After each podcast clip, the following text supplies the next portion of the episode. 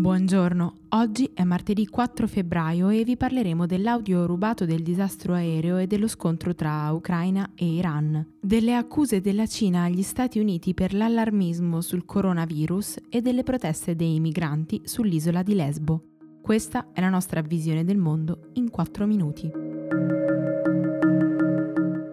Media ucraini sono riusciti a ottenere la registrazione di quanto accaduto nella cabina di pilotaggio nei minuti precedenti il disastro aereo che l'8 gennaio scorso ha portato alla morte di 176 persone.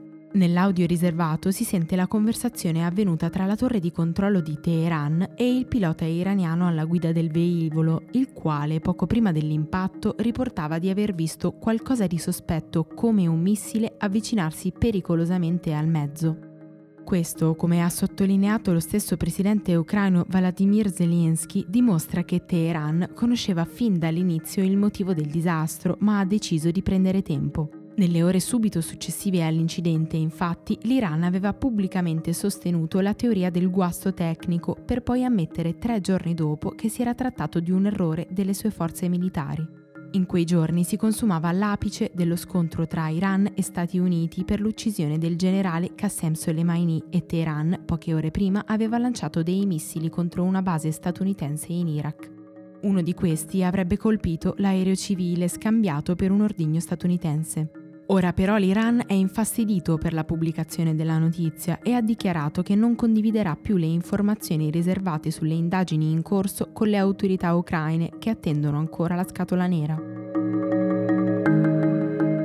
Mentre in Occidente si diffonde la paura del contagio da coronavirus, spesso irrazionale e tradotta in ingiustificati episodi di razzismo e discriminazione, la Cina ha accusato gli Stati Uniti di aver innescato la psicosi globale. Il ministro degli esteri di Pechino, infatti, ha fatto sapere tramite il suo portavoce di aver apprezzato gli sforzi fatti dal resto del mondo per contenere il virus, ma di non aver visto la stessa collaborazione propositiva da parte di Washington, che avrebbe invece reagito in maniera sproporzionata. In effetti gli Stati Uniti sono stati i primi a ritirare il proprio personale consolare e imporre una serie di limitazioni ai visti anche prima delle raccomandazioni dell'Organizzazione Mondiale della Sanità. Attualmente i casi confermati negli States sono 11. Ieri a Lesbo migranti e rifugiati hanno organizzato una manifestazione per protestare contro una nuova legge che in Grecia renderebbe ancora più difficile ottenere lo status di rifugiato. La polizia antisommossa ha disperso la folla di circa 2000 persone davanti a Karatepe, un campo profughi sovraffollato vicino alla città di Mitilene. In questi mesi sull'isola si sono svolte diverse manifestazioni a causa delle condizioni in cui i migranti sono costretti a vivere e per la lentezza del processo di elaborazione delle richieste di asilo. Secondo un testimone sentito da Reuters che ha descritto le condizioni del centro come spaventose, i partecipanti alle proteste erano soprattutto donne e bambini. L'Arabia Saudita, dove ha sede l'Organizzazione per la cooperazione islamica, ha negato il visto alla delegazione iraniana che si sarebbe dovuta recare a Jeddah per partecipare ai colloqui sul conflitto israelo-palestinese. È quanto denunciato alla Fars dal ministro degli esteri di Teheran, Abbas Mousavi, che ha poi presentato un reclamo contro Riyadh.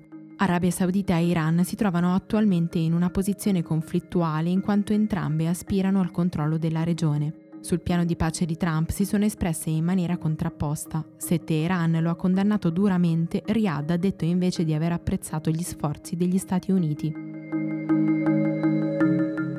YouTube ha rafforzato le sue linee guida nella lotta contro i contenuti falsi o fuorvianti relativi alle elezioni statunitensi che circolano sulla piattaforma. Il sito rimuoverà qualsiasi tipo di video che sia stato volontariamente manipolato per diffondere fake news sul processo di voto o sui candidati.